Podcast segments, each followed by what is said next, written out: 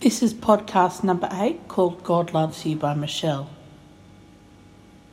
Over the years, I've heard many a sermon on how much God loves me and how I don't have to earn God's approval, He just gives it. For someone like me, that seems to be a bit of a people pleaser at heart. Often these sermons go in one ear and out the other. However, as I've got older, I've started listening more and even believing more of what's been spoken and applying it to my life.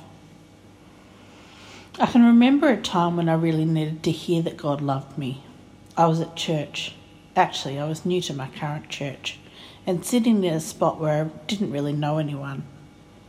When this particular service finished, a lady I'd not yet met leaned over and said, God loves you, you know. He wants you to know that.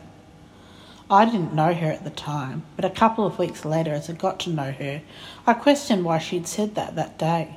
She said, God told me to say it, and I don't usually do things like that, but I felt prompted by the Holy Spirit.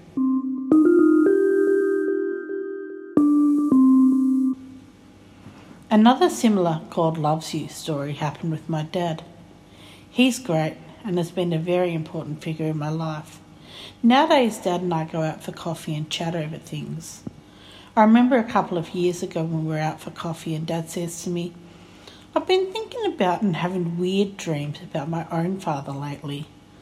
I'm remembering things my dad used to say to me, almost incidentally, which have proved true over my life. You see, Dad, I'm sure, used to quietly teach me truths about life and God. He was very gentle like that. As a response, I say to my father, Maybe he's trying to tell you how much he loves you. Dad says, I know. And then, not sure my dad understands what I mean, he says, I say, Maybe God's trying to tell you how much he loves you through reminding you of how much your dad loved you. Dad says, Yes.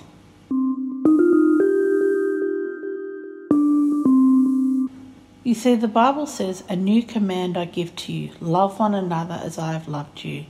By this will all men know that you are my disciples. And that's in John 13. I guess the thing I've learned about God's love is that it's at its most potent when we as people are showing it, not just talking about it or describing it. Kind of as one of my pastors says, rolling up our sleeves, getting our hands dirty, and doing the hard work of loving. Yes, God loves me, but the only way the world is going to know anything about God's love is if I show it. Anyway, that's a wrap. Thanks for listening.